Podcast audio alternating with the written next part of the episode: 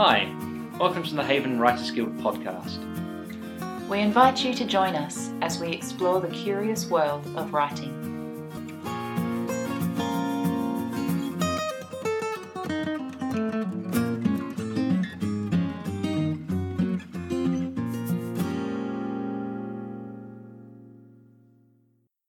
Right, so today we're just going to start off with an apology. Uh, last week we mentioned that we were going to talk about marketing, but we sort of got a little bit sidetracked. So we will talk about marketing in the future um, because it's a very interesting subject and I'd love to talk about all the interesting directions.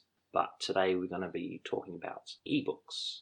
Okay, so I was actually looking up the whole marketing bit and I came across an article concerning ebooks. Um, it's a very fair handed article uh, in The Guardian Oh, yeah. Starts off as ebooks are stupid, says head of one of world's biggest publishers. The the Guardian is obviously very, you know, sensationalist. So after digging through the article for a little bit, I came upon the thoughts of chief executive of Hachette International. What did they say? Right, so what they said was it's the limit of the ebook format.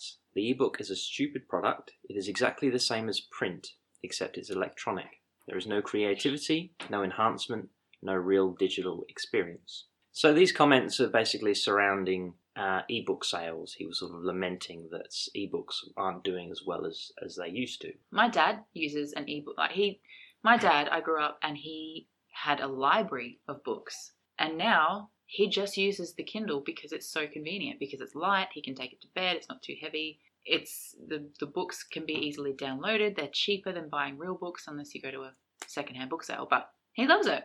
the thing about ebooks is it's obviously digital, so you can send them instantaneously across the world, Mm. and you can have them at a drop of a hat. Mm. So you want a book, you can hop online, download it, get it in your Kindle, very super fast. Mm. And obviously, there's lots of different things, as you said, about ease of use and accessibility. You don't need a massive library anymore. I know you and I love the idea of having a massive do, library, yes, but uh, I think for a lot of people, as you don't have a lot of space, you don't have the space for lots and lots of books. Mm.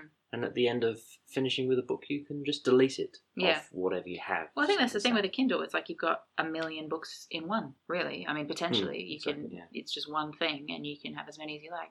It, and I think it's a bit of a novelty, also, too, for people that have always had books. The thought of having it all contained on this one little device is a bit of a novelty.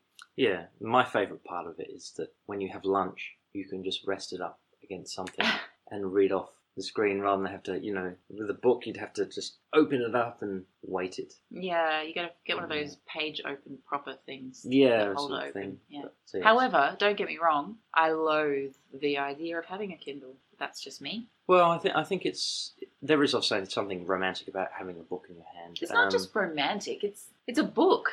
A Kindle is not a book. An ebook is not a book. I don't know why they even call it an ebook. It's not a book. It's a, a book is in your hands and it's it has paper and words and pages you can turn. That's a book. I mean, you can't imagine Jane Austen, not Jane Austen, Elizabeth Bennet sitting in her little bay window seat with a Kindle. You know? yeah, absolutely. That's no, right. that's a It's stupid thought. of- well, no, I there's also a sense of place with the books that I find um, ebooks I find strange. I, I like I like to be able to flip back through Mm. a book because I can kind of visually see where everything is. But Yeah. with with an ebook, um, it, it's difficult. I mean, yes, you can turn back the pages and you can go back to page such and such, but I can never remember what it is. I sort of got the visual of what what is where and what's doing what. Well, I have heard that the uh, success of an ebook can be attributed to how good they are at making you forget that it's an ebook and forget Yeah. that you're actually reading something and actually just immerse yourself. So, where is that there is that idea of obviously the the electronic um, print. There's no light behind it, is there? It's sort of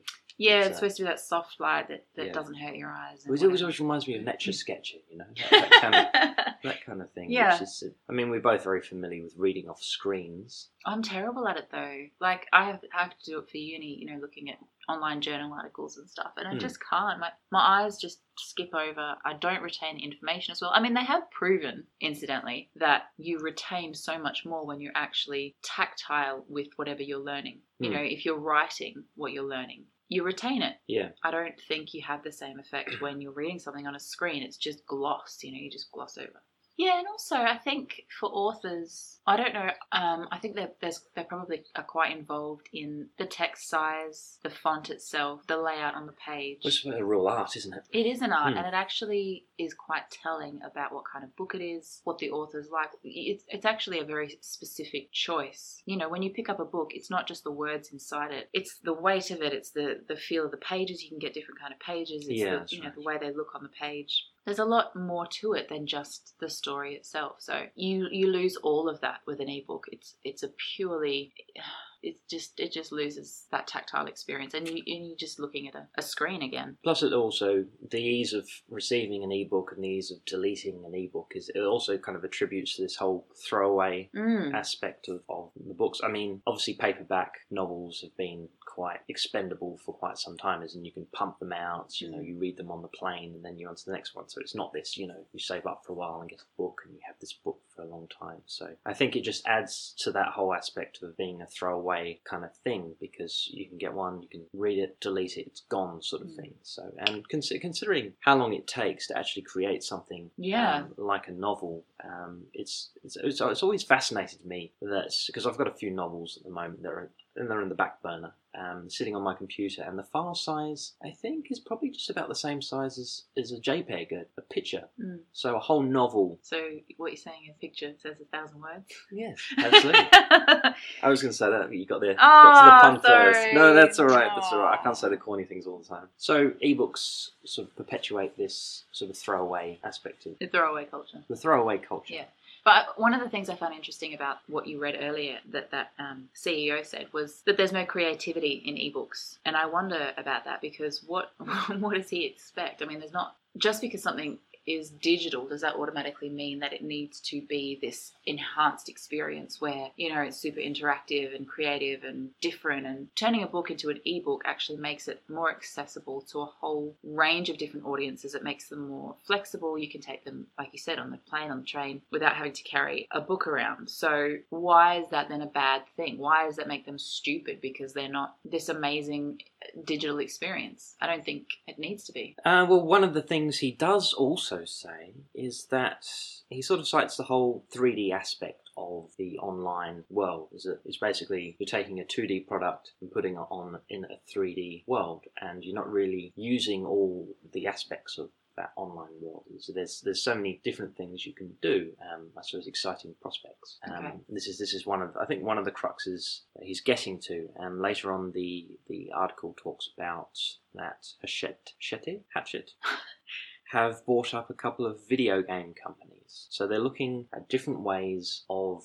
I'm pretty sure it's more than marketing these this kind of work. I think they actually want to go about putting it out in a different way, which I'm actually very suspect at because I really like books the way they are in the format they are, um, and I feel if they start adding new things to it, then it could actually change the form of what a book is, which I think is actually quite. I don't agree with that at all. Well, te- how do you take text on a page and make it? I mean, how do you make that more? Well, it's exactly right. You can't you can't take the text of a book, put it into an online universe, and keep it true to what it is. Yeah, exactly, and that, that's what I think is it's the direction it's going in. I mean, let's face it: if you've got a work that goes online, what you start adding other elements like music or or visuals, Mm. or it becomes something very different. Although that's what audiobooks are. I mean, they're essentially just spoken books with sometimes sound effects and music and that kind of thing, and they're very popular. So. Well, that's right, but I mean, is it just the visual aspect that well, changes it? is an audio book still a book? Is Of course, it is. is a picture book still a book? When you look at a picture book, I don't want to be condescending to um, children's children's writers and the the artists that spend a lot of time work doing things. But for me, picture books are training wheels that lead you to a proper book. Basically, that thick, impenetrable text, and that's all you get, which creates a visual in your own mind and is a very personal thing. And once you start adding other things to it, once you start adding music and pictures, you're basically giving someone the visual. This is exactly what I'm thinking. That's what you're saying, rather than leaving it open for interpretation. And once audiobooks as well, you sort of when you're speaking, you're dramatizing the text. So that's your interpretation rather than allowing the reader to create everything in their own mind, which is what I think is what's so brilliant about just that thick block text. I don't know. I kind of like books with pictures. I- I mean, I love I love kids' books, but yeah. I know, like I read a book um, well, DM Cornish's The Monster Blood Tattoo. It's full of illustrations, and I love that because I love seeing what the author themselves visualized when they were writing it. Um, I love I love maps at the start of Maps are great. Maps are so good, mind you. Like after the first couple of references, where you're like, "Oh, where is that?" You, I never look at it. Yeah, you well, I don't know. I followed I followed You follow their journey. Middle Earth the Yeah. whole way. I'm like, oh, they're there now. and I, I read another book about dragons, and they'd sketched the dragons that they were they were coming across and stuff. And and I really like. I think having illustrations in adult books is actually really cool because you you do you don't get that anymore once once you graduate from picture books. A lot of a lot of time it is just text. So I think introducing illustrations is great. Music not so much. I find music distracting. However, I don't think there's anything wrong with playing with what you can do with a book. I mean, so many books have been adapted into movies. Why not adapt them into video games or you know make them interactive or whatever? I mean, I'd I'd totally play Pride and Prejudice video game. I'd be down with that. I, I would walk around the little, you know, the manor and collect treasures and books and things. Anyway, but I don't know. I mean, I guess it comes down to your definition of what is a book. And if you're saying that a book is purely a massive text based bound document, I Yeah. think that's a little narrow minded. Well, no, it's not so much that. It's as soon as you start adding other things, it becomes an, a different form. Mm. I'm quite well versed with video games. Um, I don't know all the video games in the entire world, but I started playing role playing games in the, the the early to mid '90s. Mm-hmm. And by that point, they were text heavy. Basically, what you had was you had graphics on the screen, you had a character who can walk around, but a lot of the interactions were speech bubbles and like a lot of Oh, text. that was so awesome. Um, like uh, there was one game when you pre-ordered, you got a novelized version of the actual the game itself, Oh, wow. um, which wasn't a big stretch because actually when you ta took out all the text in the game, you could quite easily get a novel. So you had this kind of interaction between my favorite things. I love books and I loved interacting with stories, and you had the visuals, you had the music, and you had all that kind of stuff. So for me, that was sort of the height of um, this kind of this morphing books. And I think that's the whole point. Is books have already made that transition because those video games were. Um, obviously, the reason they used text was because they were actually limited with the technology. So now what you have is you basically have voice work, music, and cartoon visuals or 3D graphics. So you basically have cartoons. Really, that's what video games are now. They're just basically cartoons. Whereas back then there was that combination with the book and everything else there, which was absolutely wonderful. Hmm. Um, Well, no, I think I think you. I mean, what you're talking about is difficult to quantify, I suppose, because Yeah, no, absolutely. No, I didn't really want to venture too much into there. It was more the aspect of the publishers um, for books, uh, sort of looking how to interact, how to turn books into onto an online world. And I'm saying it's Mm. actually already there. Like that's what has happened about 20 years ago. Mm. That's what happened, and now that's what we have here. It's, but it's a different form. Um, if you look at a book, you look at a play, you look at a movie, you look at a video because I kind of put them all into Mm. the same category because each one does something very particular. Mm. You can't get what you get from a book as you can from a movie. Mm. Um, they're very different, and the, the whole aspect of having the text on the page and you reading it and you're making up your own mind. It's all inside of you that you, what you're creating. You don't get that from a movie. It's all given to you. It's Mm. hand fed. It's the same with plays. It's the same with you get other things. From, you get music. You get Yeah. things from there. But for a book, it's very unique and it's impenetrable. And I can see how it's impenetrable because you've got this six, seven hundred page massive thing that's a little bit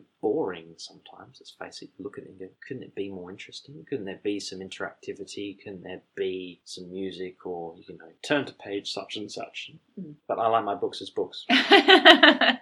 Fair enough. And I think the thing is with this industry is that you've got audiobook sales are on the rise. Oh, quick, let's make it an audiobook. Or ebook sales are going down. Well, ebooks are stupid and we shouldn't use them. Oh, books as print are, you know, declining and who who reads books anymore? You know, everybody's trying to outdo each other and it's all this competition of what's selling the most, what's what's marketing, you know, what's making the most money. But I think at the end of the day, the fact is the more forms of sharing literature that we have, the better. I mean, if audiobooks are doing great, that's fantastic. People are listening to, to stories being told. That's important. If people are still reading books, there will always be people reading books. Ebooks, that's a new form. That's great. So what if it's not doing so well anymore? I mean, it doesn't have to be what's doing the best. I think the more we can explore how to actually tell stories and share this stuff, Hmm. the better. I think. I mean, yes, books are completely unique, and I don't think we will ever lose how wonderful books are and how wonderful it is to experience a beautiful story that's written beautifully. But you know,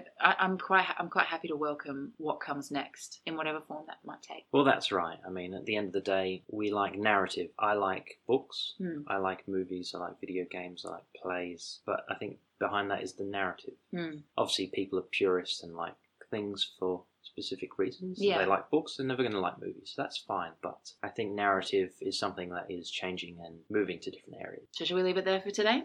So yes, I think we should leave it there for today. Thank you so much for listening. Thank you. Thank you for joining us on the Haven Writers Guild podcast today. If you'd like more writing support, find us on YouTube, Facebook, Instagram, or on our website. Or you can email us directly at havenwritersguild at gmail.com.